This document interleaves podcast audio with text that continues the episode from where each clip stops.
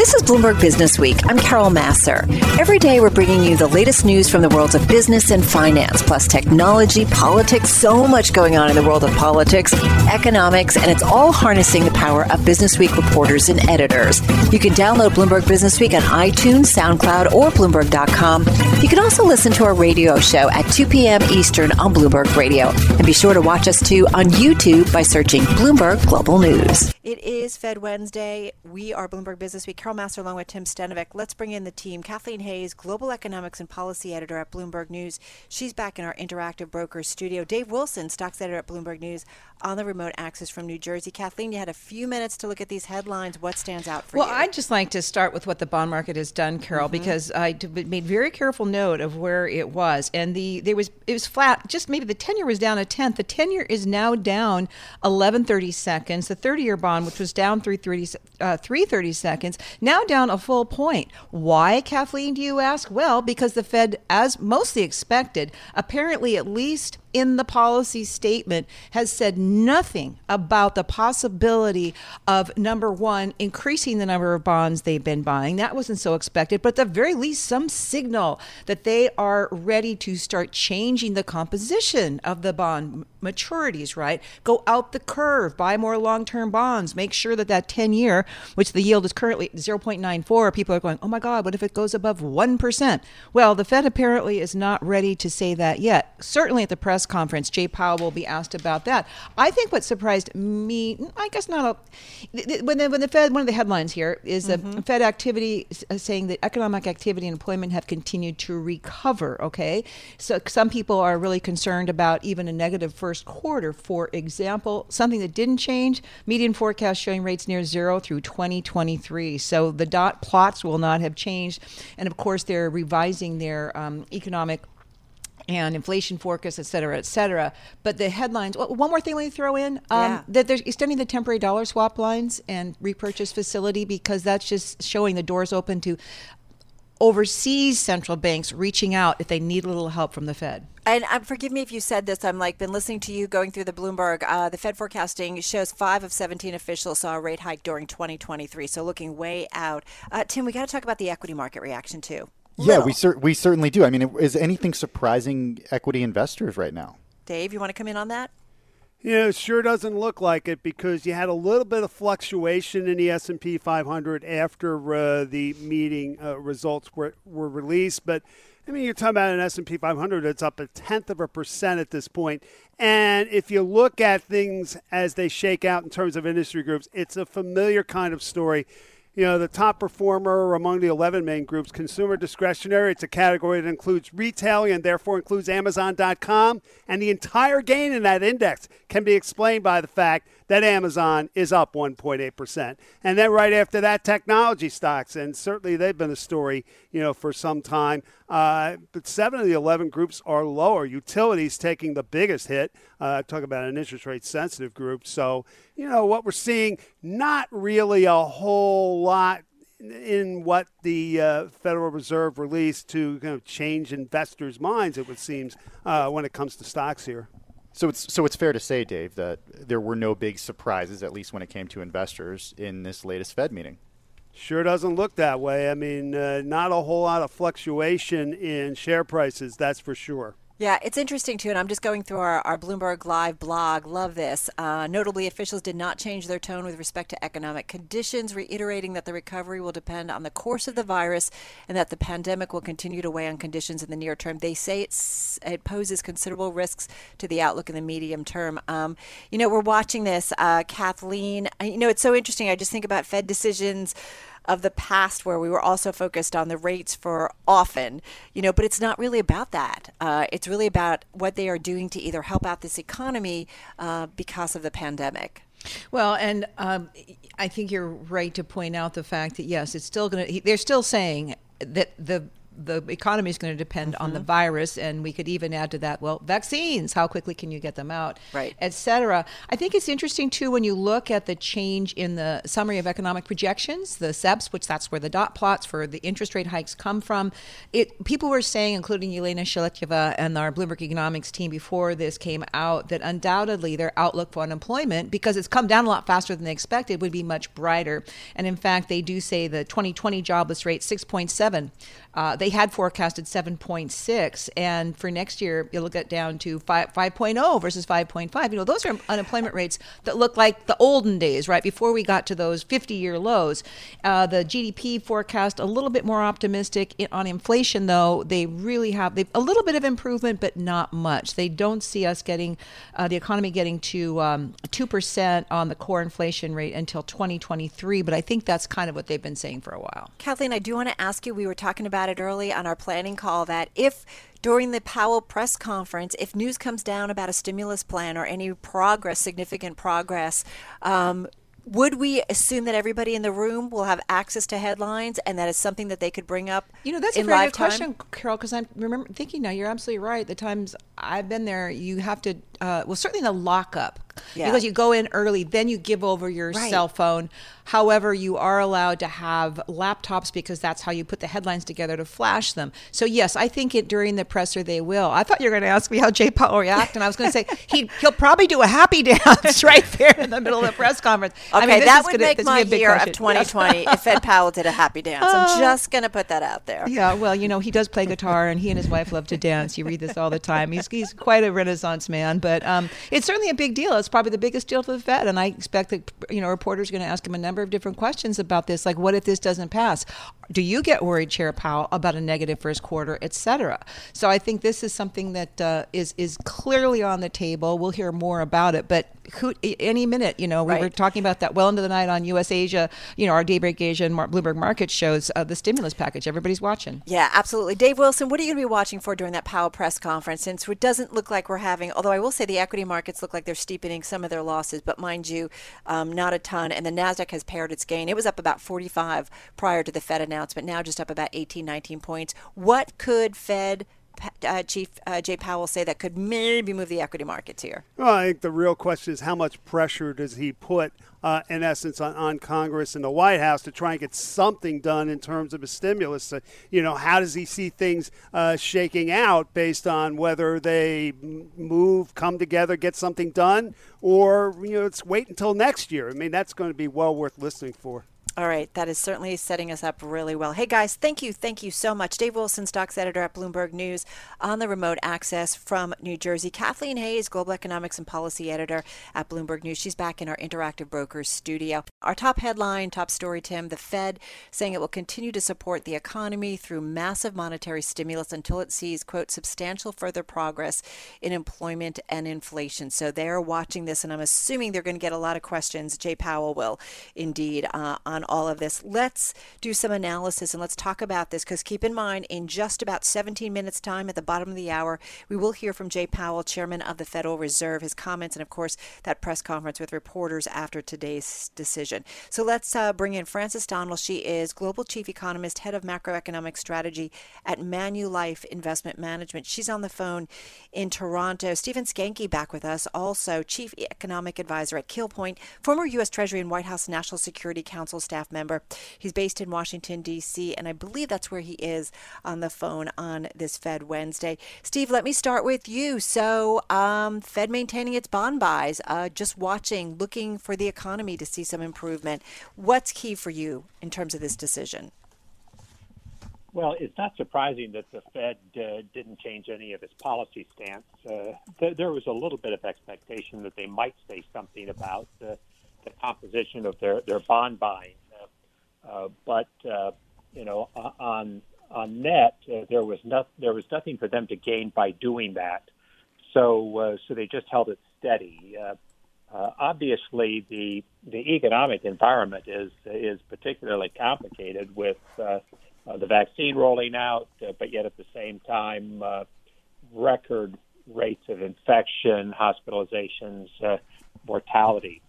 I think what was most interesting to me, though, was the adjustment in their economic projections. Mm-hmm. Uh, even with all the swirl that's going on uh, in this quarter and uh, and weak economic news on retail sales coming even uh, just today, uh, they did reduce uh, or they, they did improve the projection for change in real GDP for 2020 overall, taking it from minus 3.7 percent for the year to, to minus 2.4 percent. Uh, that's actually quite encouraging. Uh, and likewise for 2021 and 2022, they also improved their uh, uh, their projected estimates. Well, it's interesting. And Neil Dutta of Renaissance Macro emailing me and saying, you know, the bond market gets, because he said too, the Fed marking up growth in each of the next two years, marked down unemployment and marked up core inflation. The bond market's selling off because it gets that positive growth story. Um, uh, Frances, come on in on this. Is that also what is jumping out at you, or, or is something else? Here's what's jumping out at me. We got a, you know, the, the end of the news on fiscal. We're getting a fiscal package that looks like it's done done today. We get a Fed that basically does nothing and marks up growth and inflation. And all we got was a three and a half basis point jump in the 10 year to 94 basis points.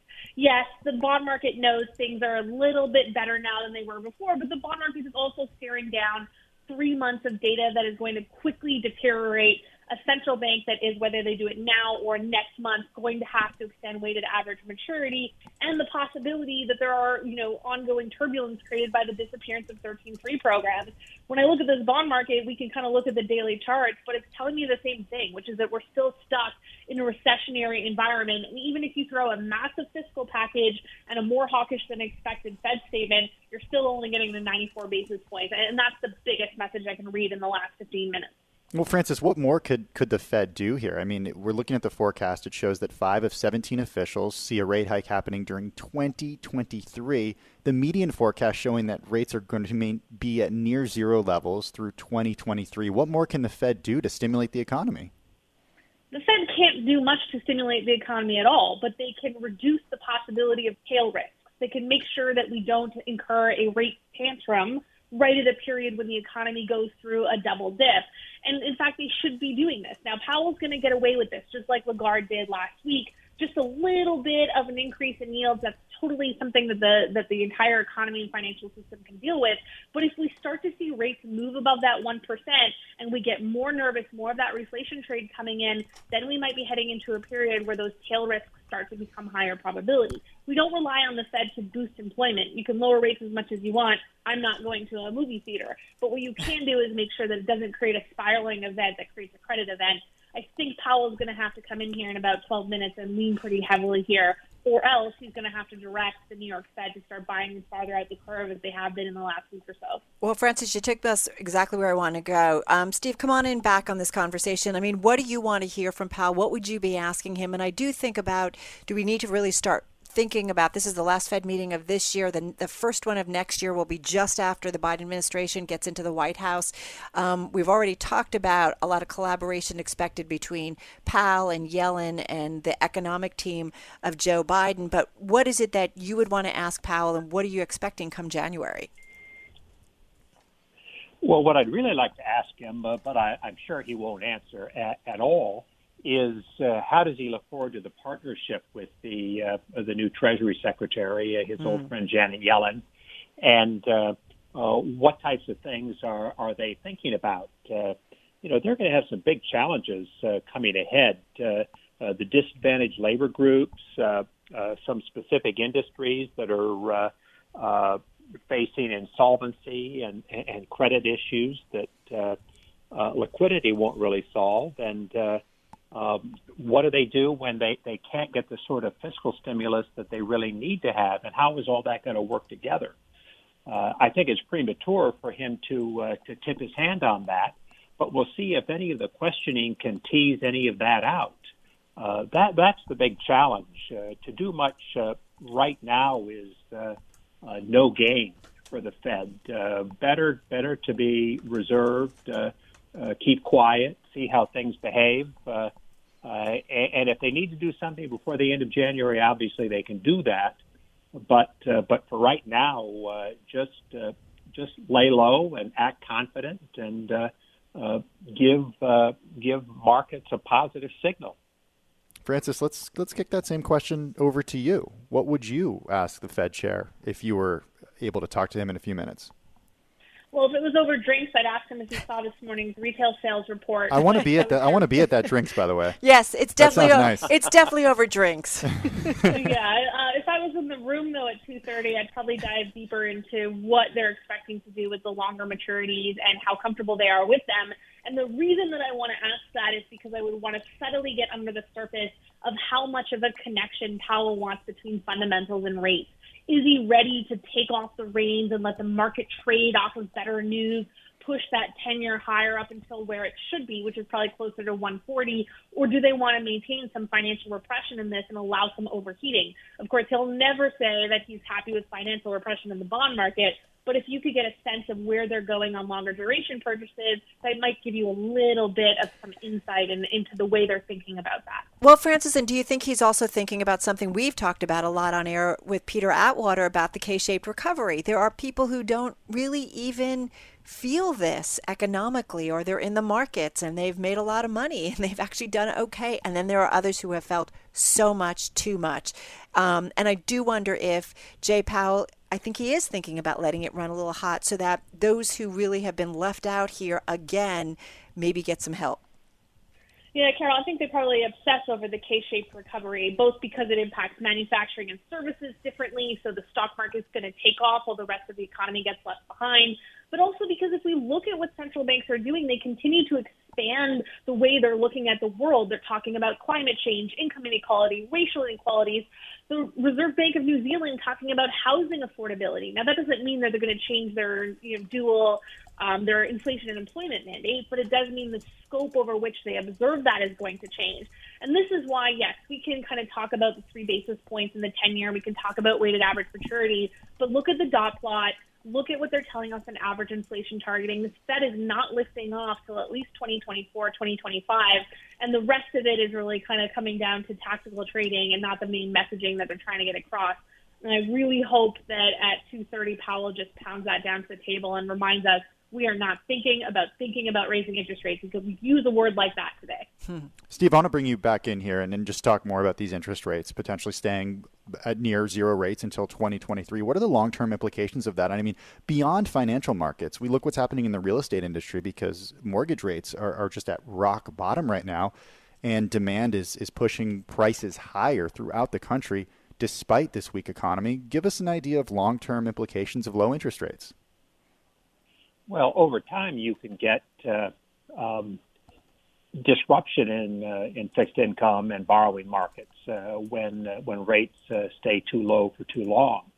Uh, but it seems like they're willing to to take that chance and run that experiment. both Janet Yellen and Jay Powell have have spoken often about the need and the fact that that lower income groups and disadvantaged uh, labor groups uh, only benefit at the uh, uh, in the final stages of the economic growth cycle, and uh, so they are going to let the, the economy run a little bit hot and inflation be a little bit on the high side to get out there. and whether that means that they have to apply the brake pedal all that much more firmly if if inflation should, should accelerate, that might be the case. Um, it, uh, it, it, it's not helpful to long-term equilibrium in uh, in free markets, uh, but I don't think that that's their uh, focus right now. You know, their, inter- their real focus is is the K uh, the K-shaped recovery. Mm-hmm. And uh, and doing something to to benefit those that are on the bottom leg of that K. Mohamed El-Erian tweeting out over PIMCO, and he's saying he highlighted a certain segment of uh, Chair Powell's upcoming press conference, and uh, or, or, from the Fed statement, I should say. And he says that this should be talked about at the press conference. But he said, in addition, the Fed. This is the, this is the statement from the Fed. In addition, the Fed will continue to increase its holdings of Treasury securities by at least uh, 80 billion dollars per month, and of agency mortgage-backed securities by at least 40 billion per month, until substantial further progress has been made toward the committee's maximum employment and price stability goals. I mean, so he's saying, you know, uh, he'll be he'll be asked a lot more about that um, and I guess some more details about that. I mean, I don't know, Frances, we talked about this before. I mean, there isn't a lot more that the Fed can do, especially when it comes to, you know, they're about lending, they're not about spending. That's where Congress comes in. And I do wonder what he will say or what we need him to say at the press conference when it comes to that next round of federal aid and federal stimulus that seems to be making progress, but man, it's taking forever. Yeah, you know, I, I, push back against the idea that the, the Fed can't do anything else. They mm. can flatten this curve pretty aggressively and they can make sure that the you know so-called inflation scare that's coming through doesn't materially lift rates prematurely, particularly in a period where we're heading into weakness. But I think one of the things central banks are going to have to push back on in the next year or so is really, you know, trying to push back against the idea that they're even thinking about normalizing the ECB just suddenly brings off the concept of a roll off. Nobody was asking them about that. They just volunteered that information. It's like those memes that go like, nobody, absolutely nobody. Hey, you want to hear about our roll off plans? these, these are not really the, what we need to be hearing. What we need to be hearing is we're boring. We're not doing anything. We'll do more if we needed. We're not even thinking about what an exit plan looks like. We need that. We just need that for three, six more months. That's all I need. Just three, six more months. Then we can talk about roll offs. Right. But going into a period that's very, very weak, and we have to prepare for it. We have to be proactive, not reactive. Well, it's a year where we talked, you know, so much about deliberate actions, whether it, you know, of all that ails us, right? It needs to be, and it sounds like, you know, Frances, that's what you're saying. Steve, do you agree that the Fed needs to be incredibly deliberate right here about and make sure its message is very clear? Oh, absolutely, uh, because. Uh, uh, they they can uh, the markets can become uh, confused, uh, especially as Frances says when you look at what the uh, the ECB just sort of let let drop out there. The, the, Fed has been adamant about that, and I think that the Chairman Powell will will reiterate that, just so there's absolutely no confusion that they're thinking about doing anything in terms of raising rates or or or dampening down their um, quantitative easing uh, until well well into 2023 or, or beyond even the end of 2023, depending on where labor markets and inflation are at that point in time. Uh, I don't think we'll hear about it today because these are, are primarily the, the biggest issues. Yeah. Uh, but uh, there there's also an opportunity if uh, if in the new Congress and depending on what that composition looks like, if if there's not an opportunity to to obtain the sort of fiscal stimulus that the uh, incoming Biden administration thinks that it needs uh, of uh, of the Yellen Powell combination, uh, of figuring out how the Fed can uh, can provide uh, fiscal like monetary stimulus mm. uh, in 2021 to uh, to get that additional boost uh, that they uh, may decide they need to have. Steve, uh, we, we talk a lot about the Fed chair, of course, being very deliberate with his language and deliberate in those statements. But what could he say today that could move markets? Well, Steve? I think if he wa- if he waffles at all on mm. uh, their uh, the, the, interest rate outlook, uh, so it's more of a question what he doesn't would, say. Yeah, it's more a question of what he doesn't say. Uh, the, the, the statement that they came out with uh, was very clear. You know, there had been a lot of hope and expectation that they would say something about uh, extending duration, uh, uh, increasing uh, treasury bond buying uh, at the expense of uh, uh, mortgage uh, backed security bond buying, uh, and they avoided all of that. Um, uh, I, I think because it's not needed, it's untimely, it clouds the issue, and it uh, gives the markets a better opportunity to uh, to misread what they're trying to say. So so so they they're in a very narrow lane in uh, in what they put in their press release. Uh, right. My guess is that uh, uh, Chairman Powell will will stay in that lane and be deliberate about reiterating the points that they made in the press conference. Got it, Frances. Saving you thirty seconds. Final thoughts here. Powell's got to lean back against some of this hawkishness after this statement. I'm very nervous about this press conference. It'll come down to communication. I wouldn't be surprised. You could make an argument that we see rates test 1% at the end of this mm. press conference or they're back down five basis points. It's been a long time since we've headed into a press conference where I've been so nervous and the range of outcomes so wide. Yeah, exactly. All right, going to leave it there. Thank you both. Frances Donald, she's Global Chief Economist, Head of Macroeconomic Strategy at Manulife Investment Management, on the phone from Toronto. And of course, Steve Skancke, Chief Economic Advisor at Keel Point, former U.S. Treasury and White House National Security Council staff member. This is Bloomberg Business Week with Carol Massar from Bloomberg Radio. And you are listening to Bloomberg Business Week on this Fed Wednesday. Carol Massar along with Tim Stenovec of Bloomberg QuickTake. And as expected, uh, leaving rates unchanged, but we did hear a lot from Fed Chief Jay Powell, uh, certainly as Charlie highlighted there, about he- expectations, hopes, if you will, for fiscal stimulus, something that is still winding its way slowly through Congress. Uh, and we'll see if ultimately we get something, Tim, before the end of the year. Slowly is right, Carol. really I mean, slowly. we're counting down the days until something needs to happen. Yeah, exactly, right? And there's not much left here in 2020. Hey, let's see what um, our roundtable has to say about this Fed decision and really that Fed uh, press conference with Jay Powell. Steve Blitz back with us, chief U.S. economist at T.S. Lombard, Lombard, excuse me, on the phone in New York City. Also, Bloomberg Economics senior U.S. economist Yelena Shulyatyeva. She's on the phone in Long Island. Yelena, let me start with you briefly. I want to get from both of you um, the highlights uh, in the press conference, things that you think investors, our Bloomberg audience, really need to take note of. Absolutely. I think uh, what was very interesting from the press conference is that Chair Powell dismissed any expectations for a near-term change in the pace uh, or the composition of asset purchases. Uh, he noted that financial conditions are appropriate for now, and the Fed is providing enough accommodation, uh, substantial accommodation. So, uh, shifting towards longer term maturities by simultaneously reducing the pace of purchases, something that was like uh, hinted in the latest FOMC minutes. Uh, it's not high on our list of priorities, he said. So, uh, I think what was very interesting uh, in the whole uh, FOMC communique was that uh, they did not hint at any uh, more aggressive uh, pace of purchases uh, going forward. They did uh, uh, actually refine its communications um in terms of what to expect in terms of asset purchases going forward, but they Right. were not aggressively uh, saying that they will increase uh, the pace in the near term. Steve, I want to bring you into the conversation, uh, chief, chief U.S. economist at T.S. Lombard.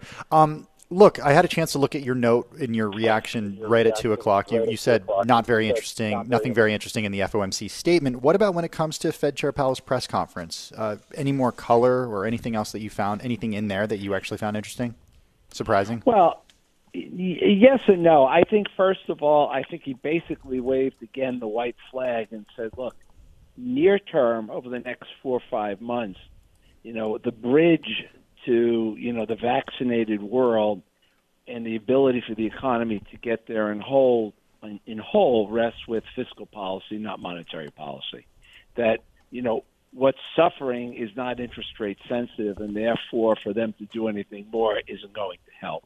I mean, reading be- Um, reading between the lines here, that's a message to Congress and to lawmakers. That's like, hey, Oh. get something done now.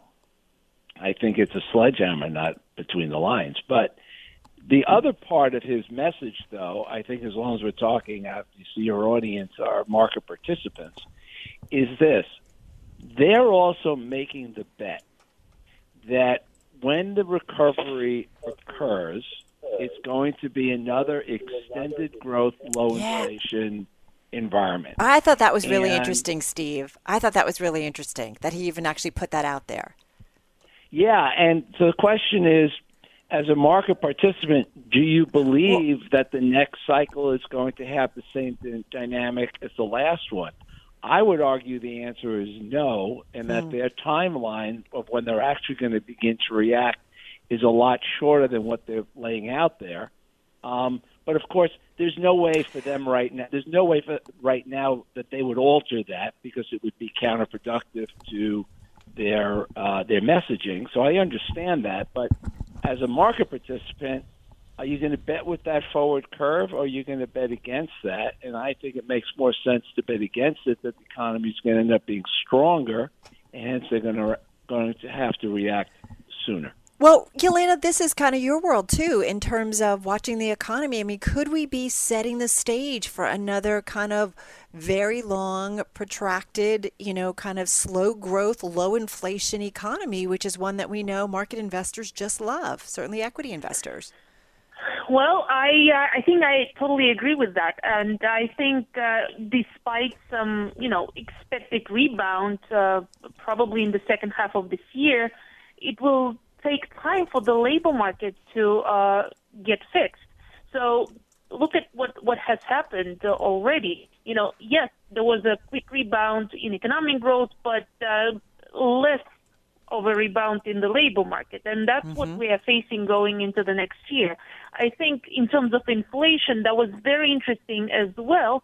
I think the um, you know the changes to the summer of economic projections uh, reflecting stronger growth, uh, lower unemployment rate, but no substantial changes to inflation projections actually highlight that uh, the Fed is not expecting much of uh, higher inflation going forward. So that tells me that they're not that optimistic with respect to developments in the labor market going forward. Yelena, what would have to happen for the Fed to raise interest rates in 2021?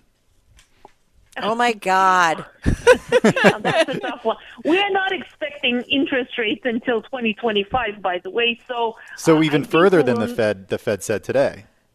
Uh, yes, but you know the consensus is still uh, pretty uh, you know, uh, in line with no interest rate uh, increases. Just a few of uh, participants are expecting those. But I think we need to see that uh, the uh, output gap uh, to close, and uh, we will need to see inflation expectations uh, picking up substantially. That will not happen without uh, substantial and sustainable increase in uh, uh, prices uh, going forward. So I think we are ways away from the first rates increase. And by the way, we do not expect a tapering of asset purchases until 2022. But listen, Tim brings up a good point, and you know I do wonder, Steve Blitz, is there something out there, an outlier that we could miss, you know, or that you're thinking about significantly? It sounds like you're a little bit more tempered, but something significantly on the downside or significantly on the upside. I mean, we are living in unusual times this year, certainly where we saw, you know, a drop off like no other in the economy and a bounce back like no other in the economy, and we know the way back is usually tip, you know, much much more difficult. But is there something out there, an outlier, when you get your team together and you're like don't forget, this has still got to be on your radar. The labor market. I think if we see a significant improvement in uh, jobless uh, rate and right. as well as a significant improvement in participation, that will, uh, you know, result in significant uh, growth in personal income and consumer spending like way better than uh, uh, the market and uh, right. economists' expectations, that could incur some high inflation uh, quicker. So that, that's something to watch. What about Steve for you? Yeah, I think that the, the key thing here is that first of all, it's not your typical recession because it's been cre- it's been in effect falsely created, and it's falsely created in the sense that we asked a big part of the economy to shut down and that part of the economy eventually reopens. What if you look at the last 10, 20, 25 years, what Powell's essentially expecting is for a similar uh, pattern of growth, namely a lot of high end growth and a lot of low end growth mm-hmm. in the labor market. If instead, because of COVID and everybody wanting to move someplace else, you get more and and reshoring of economic activity. You get higher um, construction employment, higher manufacturing employment, higher office administration employment. It's not going to matter in 2021, but because then you're going to see a lot of the lower wage workers coming back as restaurants, everything comes back online. But in 2022, you're going to see the return of a much higher level of average hourly earning growth mm-hmm. relative to the unemployment rate than what we saw in the last recovery. And the Fed all of a sudden is going to be looking at a, from their perspective, not mine, but from their perspective, a return of the Phillips curve. And so I think that at the very end of 2022, right. first of all, I think at the end of 2021, they taper, if not end the asset purchases, and by the end of 2022, right. you get your first little increase in the funds rate. All right, we got to leave it there. Hey guys, thank you so much. Have a good holiday, Steve and uh, Yelena. You too. If we don't catch you before the new year, although I'm guessing we probably will. Steve Blitz, chief, U- chief U.S. economist at T.S. Lombard, and Bloomberg Economics senior U.S. economist Yelena Shulyatyeva. I'm driving in my car. I turn on the radio. How about you let me drive? Oh no, no, no, no. Who's gonna drive you home? Honey, please, I'll do the driving. Drive on. Excuse me, I want to drive. Just drive, baby. It's the question that drives us.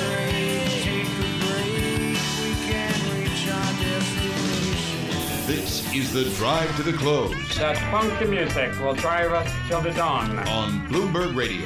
Yeah, let's get right to it. Time for the drive to the close. Randy Watts back with us, Chief Investment Strategist at O'Neil Global Advisors. He's with us once again on the phone in Miami. Randy, good to have you here with Tim and myself. Um, hope you're doing well, and I feel like there's so much to talk about. So, where shall we begin? Um, I'm curious. The Fed, the meeting today. Anything that you think is just really standing out for you?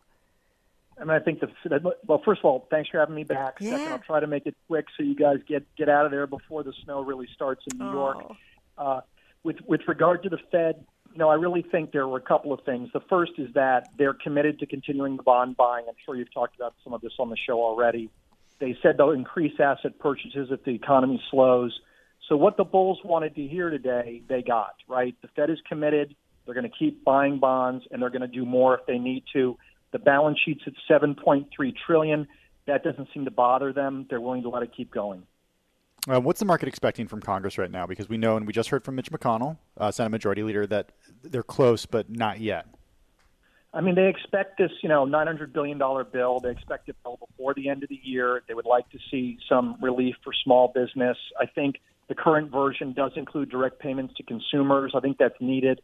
I think, again, as I've, I've said before, the, the number one thing that is, is not focused on enough is the damage being done to small business. And you can see that particularly in Manhattan, where so many small businesses and restaurants and bars are going out of business. Yeah, it's just devastating. It kind of breaks my heart. Anytime I'm kind of going through New York, it's just one boarded up or closed um, retail front after another, restaurants in particular.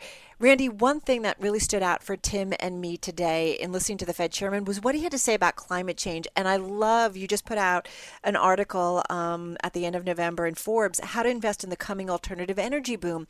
I think that there is, and many people are thinking about this, that we are at this interesting, critical time where there's a lot of money being spent by global governments to kickstart the global economies, and that we can do it in a thoughtful, deliberate, environmentally, you know, conscious way. And I, I'm just curious how you see it. I, I'd say three things. First, I feel like clean energy, like I mentioned in the article, it's like biotechnology in 1990. You know, in hmm. 1990, biotechnology really got going. Amgen had those two major drugs, and the whole sector took off. Hmm. I think you're looking at a 30 year cycle here for clean energy. If you look at both the Biden administration and the European Commission overseas, both of them want to get their respective economies to basically carbon neutral by 2050. So if that's going to happen, that's an awful lot of spending. The Biden administration wants to spend 400 billion initially over 10 years. In Europe, it's even bigger. They want to sp- spend a trillion euros over 10 years.